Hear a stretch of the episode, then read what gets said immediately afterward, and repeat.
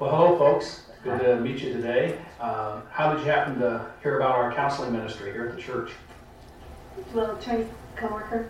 Yeah, Kathy, she uh, had had some problems with her daughter, and I came in, and so she recommended that we try it all out. Great, good, good. Well, I'm glad you're here.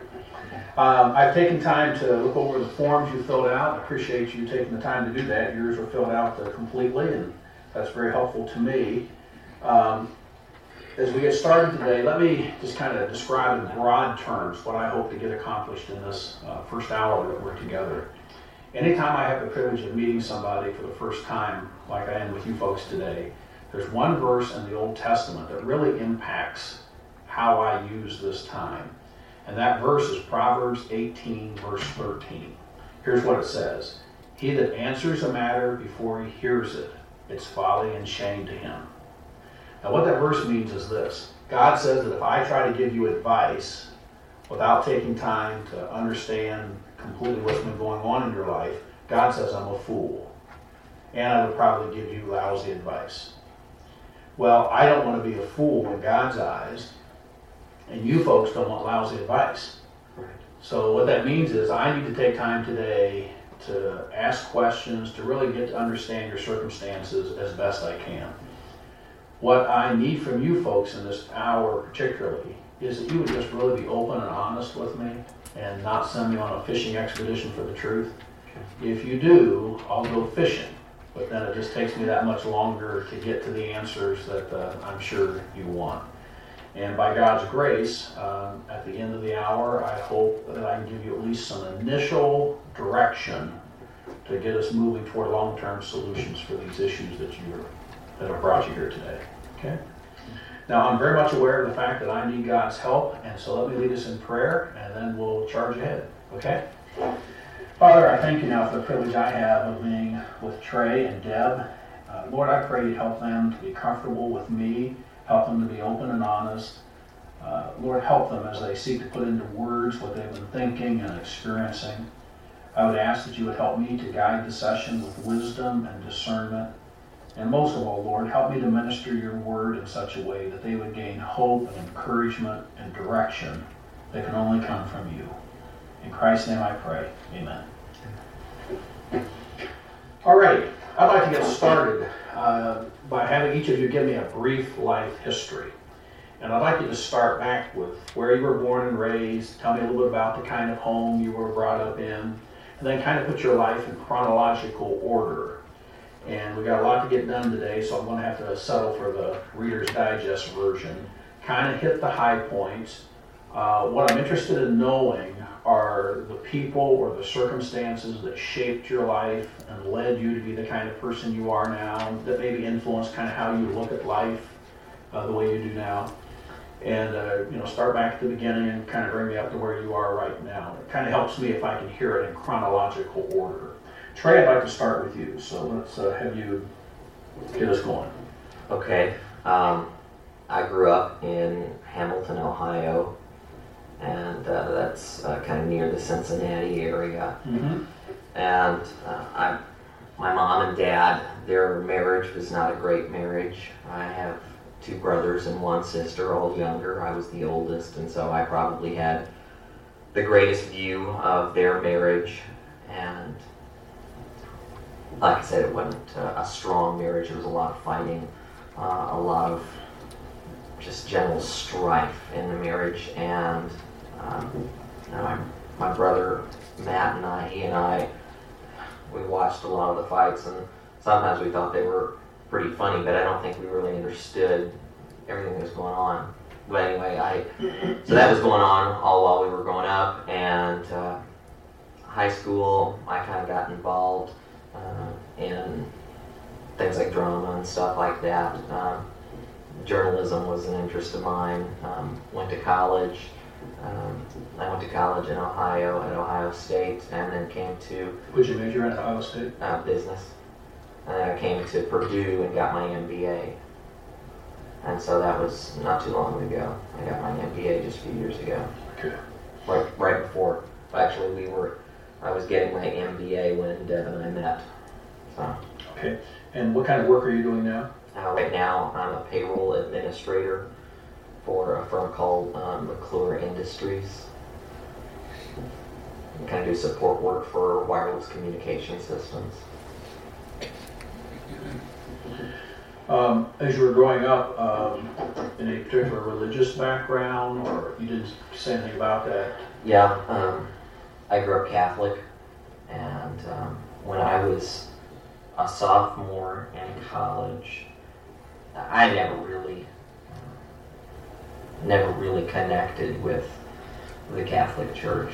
Um, but I was searching when I was in college, and a guy from Campus Crusade for Christ actually sat down with my roommate and I, and uh, he explained the gospel to us. I really wasn't ready to do anything with it, but it was the first time in my life that I understood that I was a sinner, that Christ had died for me personally, and that I could have my sins forgiven, and that I could be um, in heaven, and I could know with certainty that I would be in heaven when I died. Um, so about a, a year later is when I finally made the commitment to trust Christ. And uh, Do, do you have confidence that if you were to die uh, today, that you would go to heaven? absolutely. If you stood before God and He were to say to you, Trey, why should I let you into my heaven? What do you think you'd say?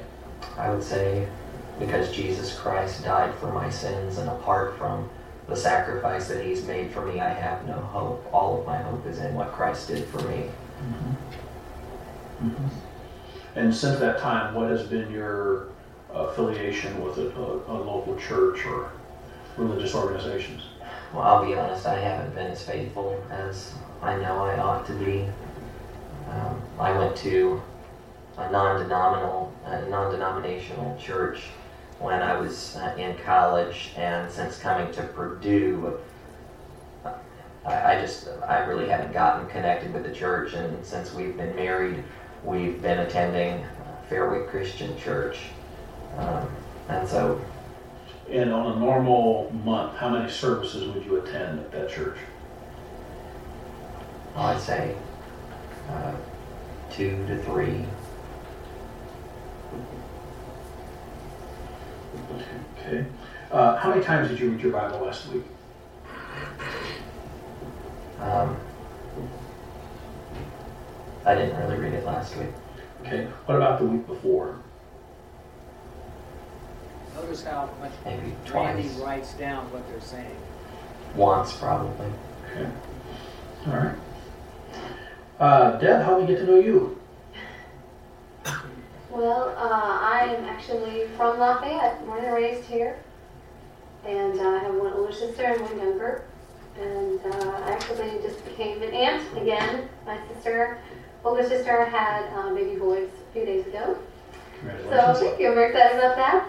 And uh, well, I actually went to school here in Lafayette, went to Purdue, and then What was your major at Purdue? Communication, media, and theater. It was all lumped into one. Okay. And uh, so I graduated then, and I started working at a place that's called Title First, Mhm. title agency here in town, and I've been processing files for them. Okay. Do you enjoy your work? Yeah, there are times when it's kind of tedious, and you just do a lot of the same thing over and over again, so it's kind of monotonous at times. But I like the people that I work with, and that makes a difference. You, you didn't comment at all about, uh, you commented on your sister. You didn't say anything about your parents' marriage and the kind of home you grew up in. What was that like? Well, um, I would say that it was. My parents spent a lot of time focused on us as their children. So I didn't really see them communicate with each other that much. It was just mostly with us. So I don't really know. I know it's probably not a great marriage, but I'm just not in on a lot of things. Sometimes I hear things like my mom will say things about my dad, or, but they don't really spend a lot of time talking to each other. Mm-hmm. Are they still married? Yes. Um, okay. Why don't you tell me about how the two of you met and uh, how your relationship developed and leading up to the marriage and so forth? Well, we, We met at a party. right. uh, we have a mutual friend, so. the- It's, a- it's actually, actually our friend that referred us here, Kathy. She was working with Deb and she was taking a class over at Purdue. Um, she was auditing one and she was having a party and she invited both of us over. And so we, we met at the party. Okay, and I read this earlier, but I forgot, you uh, dated how long before you were married? We dated about a year. I mean, that included the engagement. Okay.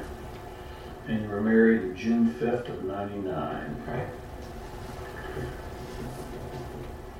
Um, Deb, you didn't say anything about your religious background growing up either. Uh, Well, um, my parents go to church every Sunday, so we went. And, um, What kind of church? it was just a Christian church. It was the Creekside one that Oh, I okay. visited. Mhm. All right. And um, the summer, excuse me, the summer that I, I was 10, I remember this, um, I went to a camp, a summer camp. I had never done that before. And uh, I got to know this one counselor fairly well. Her name was Kim. She was kind of in charge of us. And she um, worked a lot with us through that week just a lot of having fun, but she talked about God a lot and about Christ. And so uh, I remember really talking to her because I felt like she was somebody that I could really talk to because she was so cool, you know. And so she, um, I remember praying with her, and that's when I accepted Christ. Okay. Do you have confidence that if you were to die, that you would go to heaven? Yes. All right. If you uh, stood before God and He asked you, Deb, why should I let you into my heaven? What do you think you'd say? I would say because of what Christ did for me on the cross. Okay. Let me ask you a couple questions I asked uh, Trey. How many times did you read your Bible last week? Last week, um, three times. Okay, and are you in any kind of a reading program, or just, or you just kind of open up and start reading somewhere? Yeah, yeah. Okay. How many times did you read your Bible the week before that? The week before last, uh, I try to do it at least three times, so that's pretty good. Okay, all right. Now, what I want to do is I want to start a new uh, section here on my notes, and I'm going to call it the issues, or we could call it uh, areas of concern, or we could call it uh, talking points, or we could talk it, uh, about it as our agenda. And what I want to do now is kind of get the lay of the land in your life and your relationship. Um, I know we'll start with what you wrote here on your first, uh, your, your pink sheet, the basic information sheet. But I've learned that while it's usually one or maybe two problems that bring people in to sit down and talk to me, that nobody has just one or two problems in life. And sometimes our problems tend to overlap each other. And what I'd like to do right now is make sure I just I understand the big picture of what's happening in your life. And I realize some of these are not going to be near as important as other issues. But again, I'm, I want to just understand I got a good picture of what's happening in your life, what your concerns are, what your burdens are.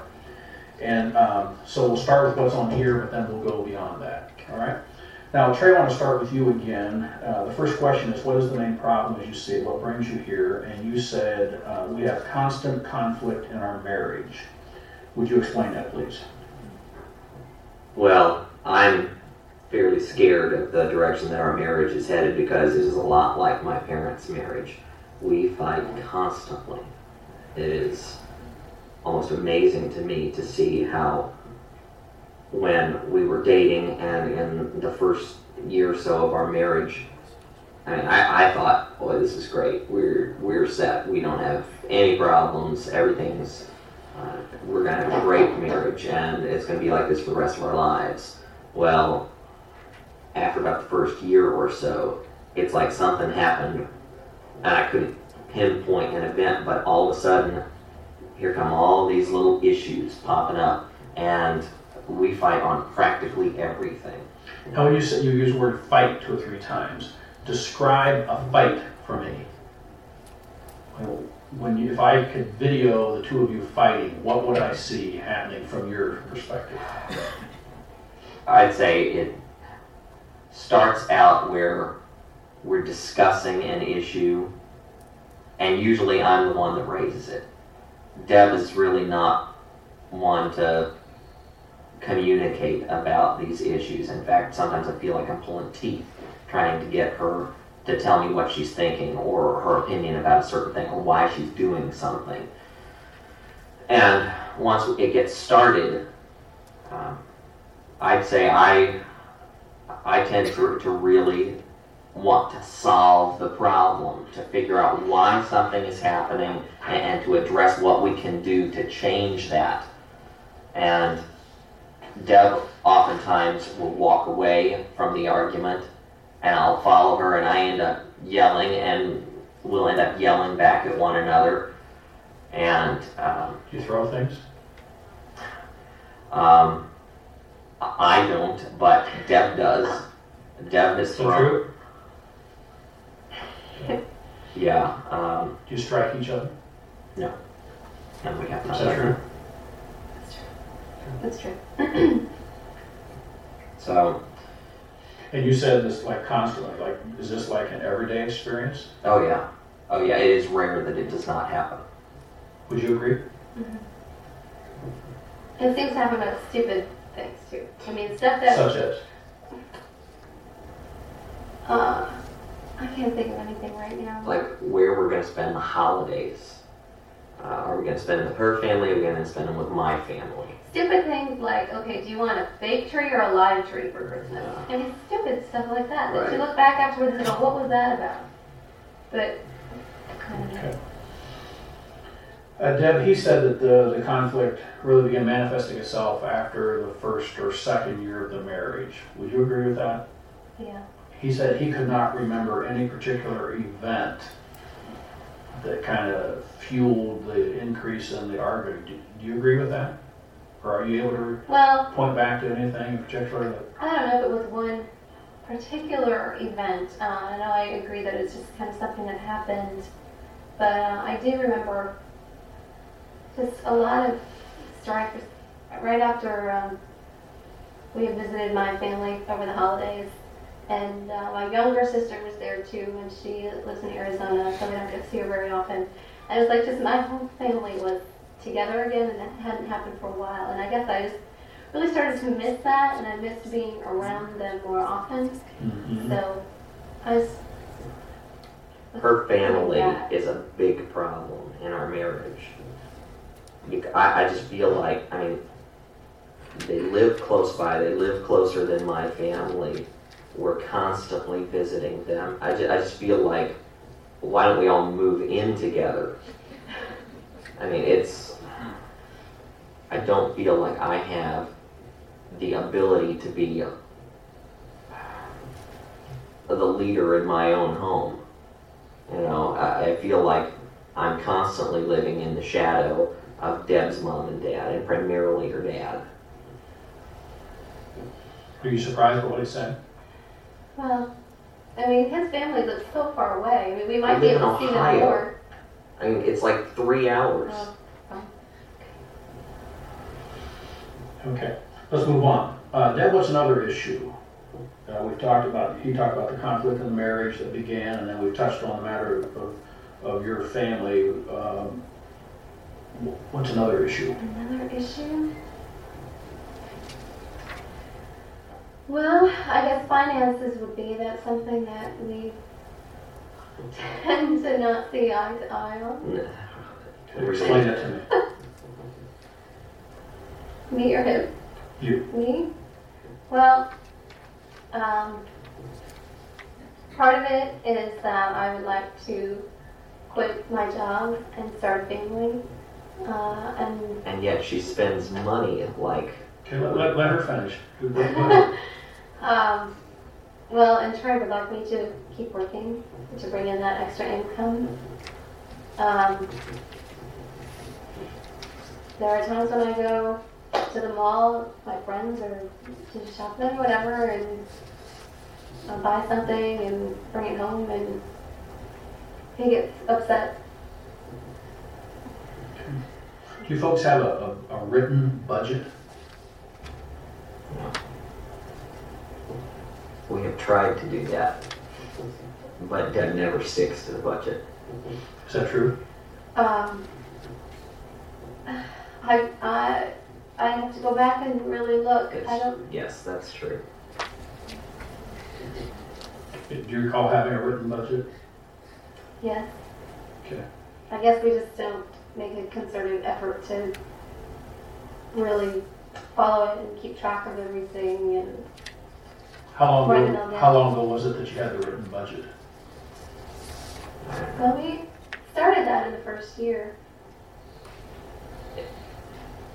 I think we made attempts at it early on, but really where we started recognizing, I want to say we, I really mean I started recognizing problems with our cash flow It was probably around, I don't know, the third year of our marriage. And anyway, so we started doing budgets more regularly then, but it's never been a consistent thing. Okay. Are your bills current? Yes.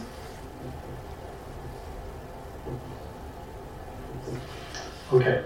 Um, anything else I need to know about that? And again, I'm sure we could, I could learn a whole lot more about each of these, but I want to, I'm trying to get the big picture here right now. My big concern with our finances is that we are, while it's not like they're getting ready to shut off our electricity or anything like that, we have significant amounts of debt. Okay. Can you, when you say, can you give me a rough idea what that means? What is significant amount to you? We have forty thousand dollars worth of debt. For what kind of things? Some, School. some school loans, um, car. We have credit card debt. Oh, about how much would the credit card debt be? That's in the neighborhood of eight to nine thousand. Okay. Okay. All right, I'll come back and uh, probably ask some more questions on that later. Let's move on. Um, Deb, on your uh, sheet, uh, the first question asked, what is the main problems you see? What brings you here? You said, we fight a lot. It seems like we don't even like each other that much anymore. Would you explain that to me in a little more detail? Well, we used to really enjoy each other's company and just being around each other was really fun and everything. And I guess we just, I mean, like tried to fight all the time on little things and it's just not pleasant anymore. And it seems like How how long has that been fight. true? How long has that been true? I don't know, probably, You've been married about four and a half years now. yeah, the last half of it or so, A Couple years or so. yeah. Would you agree? Yeah. Alright. Are you able to identify any contributing factors to that? I don't know. I mean, like I said, it just seems to be all the stupid little things too. I mean, big things, yes, but little things. So it's not like he always leaves the toilet seat up, and so therefore we have a terrible marriage. I mean, I just I I don't know of one thing that is causing that. Okay.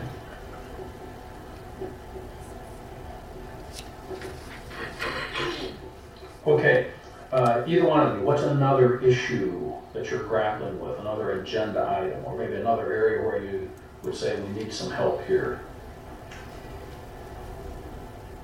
the issue of having children, and this is tied to the finances. Deb wants to have children right away, and I look at our finances and I say that's impossible. We can't do that. That's part of the reason why she wants to quit her job. And anyway, that's that's a big issue. Um, and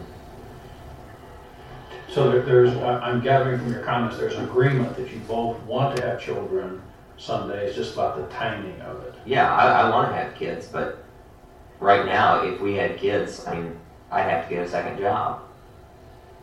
Do you believe I, that? I don't agree with that. In your home, who pays the bills? Deb does. How long have you been doing that? I've been doing it since we got married. And she does a good job of that. She she stays on top of the bills. It's not like we're paying late fees on our credit cards or, or we're paying late fees on electricity and that sort of thing. Okay, uh, which one of you would have the best grasp of the family's financial condition? I'd say I have a better grasp of the big picture. Deb is good at the day-to-day stuff, but in terms of where we stand long-term and how we're gonna get rid of the debt that we've got, I- I don't think she even thinks about that. Would you agree that he would have a, a better grasp of the big picture of the family finances? Yeah. Maybe. I don't know. I mean, it's the day-to-day stuff though that is real. So I mean, obviously we can't pay off all of that right away. We have to do it day by day. So Okay. Um, other issues? Well, there, there is the issue, uh, I know we've already talked about our family, but the issue of what we're gonna do, uh, for holidays and stuff like that, and, and just whenever we've got vacation time, her family likes to go up to Wisconsin, the North Woods of Wisconsin, and do like a, a a week-long thing there. Well, I just, I feel like we've got no individual time. There's no private time that we've got. well, but that we could have private time and stuff, but you like to work late a lot. Well, I think I'm forced to work late. Okay, explain it, Deb. I mean, he works late. Well, I mean, in his, in his comment that we don't have time together, that, well, we could, but he just spends a lot of time at the office. How many hours a day is he working typically? Well, I guess he doesn't really come home till like seven, seven thirty. And what time do you start in the morning? I started at eight. Okay. So I don't really see him much in the morning and then comes home really after supper time and so. And that's, that is a problem. Mm-hmm. That is a problem, but now, what's the problem, that you're working overtime? Or that you're not seeing each other much? that, that we're not seeing each other much. But the reason I work overtime in my company allows that is so that we can get some kind of jump start on this debt. Well, and the hard thing too, though, is that he comes home and, you know, we could have a couple hours together and, you know, but he turns the TV on.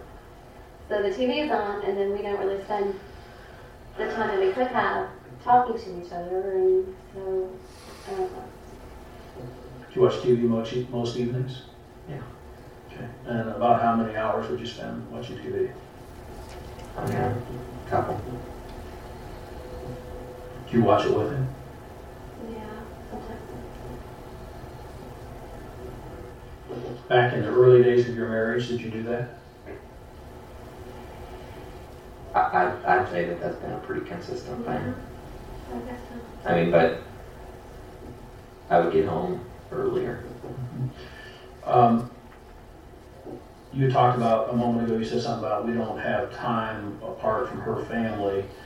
Um, how many times in an average week would you uh, be with her family? We see him at least twice a week, and it, it's rare that um, I'll come home and she either her mom or her dad or both of them will be at the house, or uh, she'll be talking to him on the phone.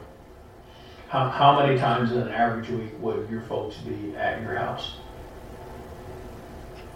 I guess they don't really come to the house so much as we go over there, or I'll go over there. No, but how many times on a normal week would they be at your house? Would they come to our house? Yeah. I would say maybe twice a month. Twice a month, they're there more than that. I mean, How many times do you think it would be in a normal week? I would say it's probably about twice a week. It's, You it's, come twice a week? they're there a lot. Okay, and how often do you think, would you say you go to their house in a normal week? Um, I guess I'd say maybe once or twice. I would go over there. How often do you think she goes over there? She, she's over there probably. I, I agree with that. I agree with what she says. Okay. And are you talking to your parents almost every, your family almost every day? I don't know about every day, maybe every other.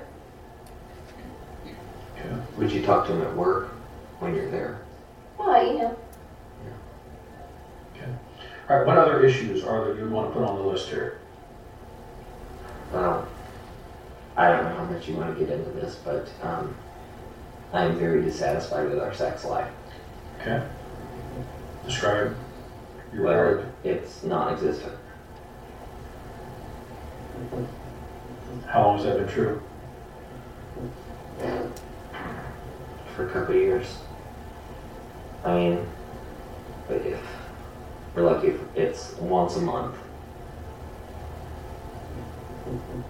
I think we, there was one period, point in the last couple of years where we didn't have, we had sex once in like three months. Um, and that's very frustrating. He says that the, the area, the matter of frequency has been an issue for the last couple of years. Would you agree? yeah. Is that because you're not interested in her, or you're not interested in him, or one's being unresponsive to the other, or? I would say that she's never interested in sex. I mean, Well, I mean, it's hard when we're just fighting all the time. and It's hard to be emotionally intimate with somebody, and that's what matters for sex, for me. I mean, it's not, I just don't flip a switch and it's on. I mean, it's And I know that women work differently than men, but I, I have a hard time with understanding that your switch is never on. Uh, Let me respond, if I could, to what you've told me today. And um, as we've gone along today, I found myself uh, thinking two or three things about you folks. Uh, Number one, uh, I'm sure glad you've come in. Uh, You seem like a uh, nice uh, young couple, and I'd much rather talk to people in the early years of their marriage. I'd rather talk to you now, four and a half years into your marriage, than 10 years from now, if you last that long, 14 and a half years into your marriage. So I find myself uh, wanting to help you at this point. Okay. Uh, number two, I'm uh, saddened by what you've told me today because this is uh, not the way God intended marriage to be. Right. A third thing I found myself thinking was uh, the Bible has answers for these. The way I took notes, I've got uh, eight different issues you've talked to me about today. And I found myself thinking, you know, the Bible's got answers for every one of those, and I know where they are. And I would like to help you folks get those answers.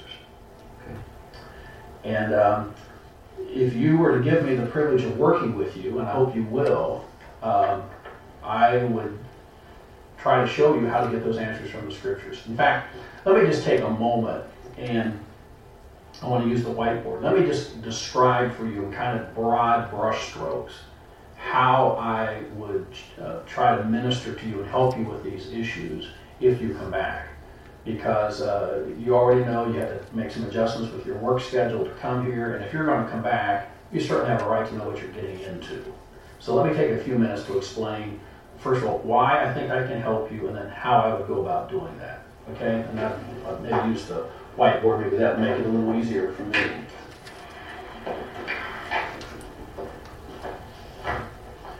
Okay, um, first of all, uh, I want to emphasize that I am actively uh, convinced that there's a, a God in heaven and He's alive and well today.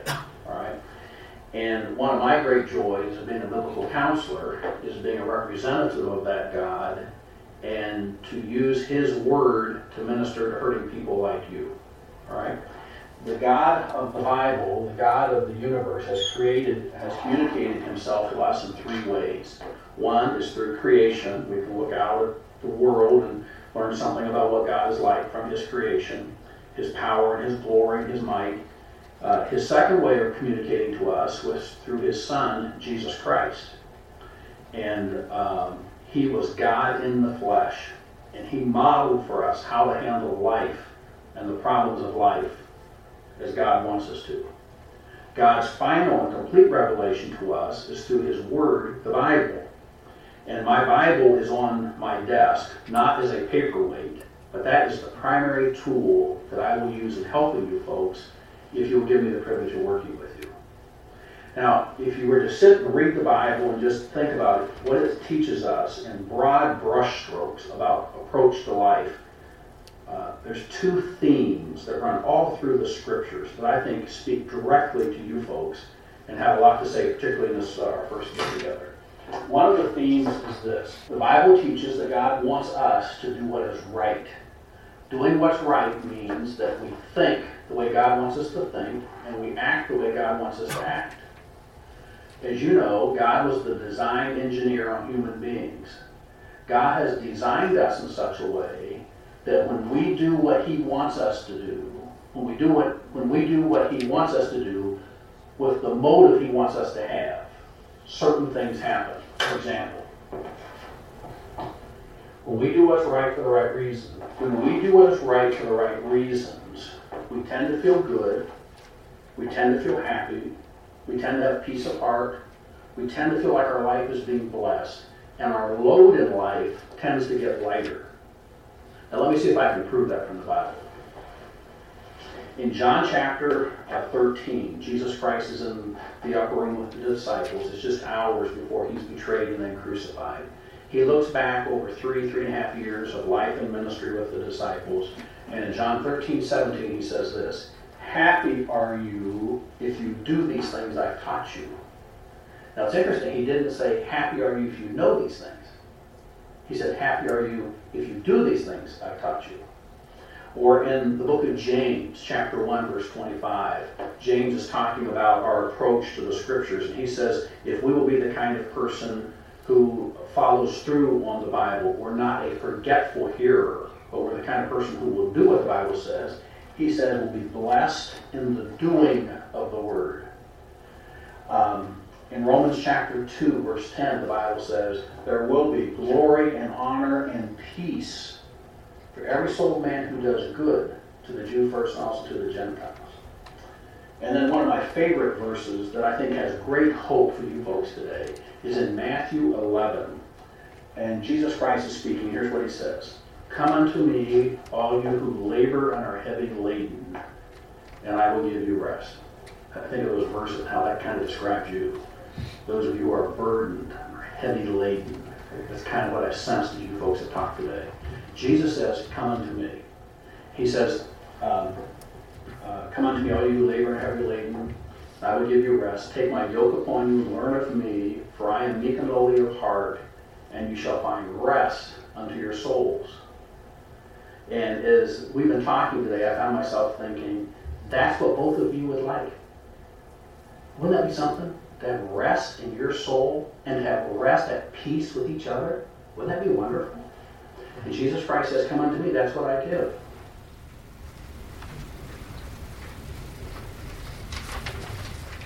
We had to stop there. There was more to that whiteboard operation than Randy had up there. He had do right, and we didn't get to the part where he said do wrong. He has quite a bit to say about that.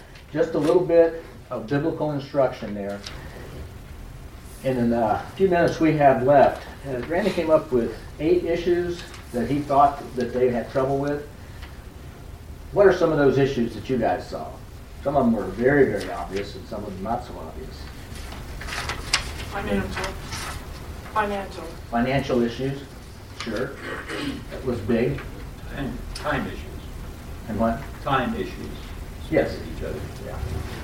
Um, He had some in-law issues, don't you think? That seemed to be big with him. These are issues that typically pop up in early marriages. And they're, you don't have to make these things up. Think of your own marriages, if you've been married. You know, in the first year is a, honeymoon. Second year, you got to make some adjustments. And uh, hopefully, by the time you get through about the seventh year, you have all those things ironed out. So this was mostly about data gathering. Did you catch the point where he gave them hope? There were two places in there where he gave them hope. Did you, anybody catch those? I think when he turned to the Bible and began to point out that outline, I think that's uh, encouraging. Okay, good. The hope is in God's word. Did you catch the part where he said, uh, I think the strongest thing he said, he says, you know, all of your problems are covered within this, this, this book. Amen. He says, Scripture covers those problems, and I know where they're at. So you remember, the very first thing on gaining involvement is the people have to trust you, they have to know that you care for them, but they have to know that you can help them. Those three things. So we are just about out of time. This video is available in our church library in its entirety. It's an hour and 14 minutes long. I cut out the first part, which was an introduction by Randy, and I cut out the part at the end, which was a conclusion, which was very good. But we just didn't have enough time here this morning to do that. Let me close with some prayer. Dear Heavenly Father, we thank you that we have such skillful people like Randy Patten to show us how to how to um, extract information out of people. That's really it's a, it's not a very um, it's not a very compassionate term. How he uh, compassionately uh, uh, them uh, probing questions, and uh, he calls it fishing to find out what the troubled areas in our, their life are all about. And I'm sure as he was writing down all of those issues, he had something in the back of his mind, or, or, or maybe a, a Bible verse that addresses those specific issues in their life. And I thank you for um, the people like him who are willing to get into the training like we need in this uh, in this church and other churches around Winchester. Thank you for this time we've had together. We ask that you be with us the remainder of this morning as we learn more about what pleases you, um, how to skillfully uh, move people into Scripture and teach them truth about what God expects of them. And hopefully, the, we, we pray for each one of our counselees or the people that we disciple or the people that we mentor that the things that we guide them through will cause them to grow in Christ likeness, which is the goal of all counseling. In Jesus' name I pray. Amen.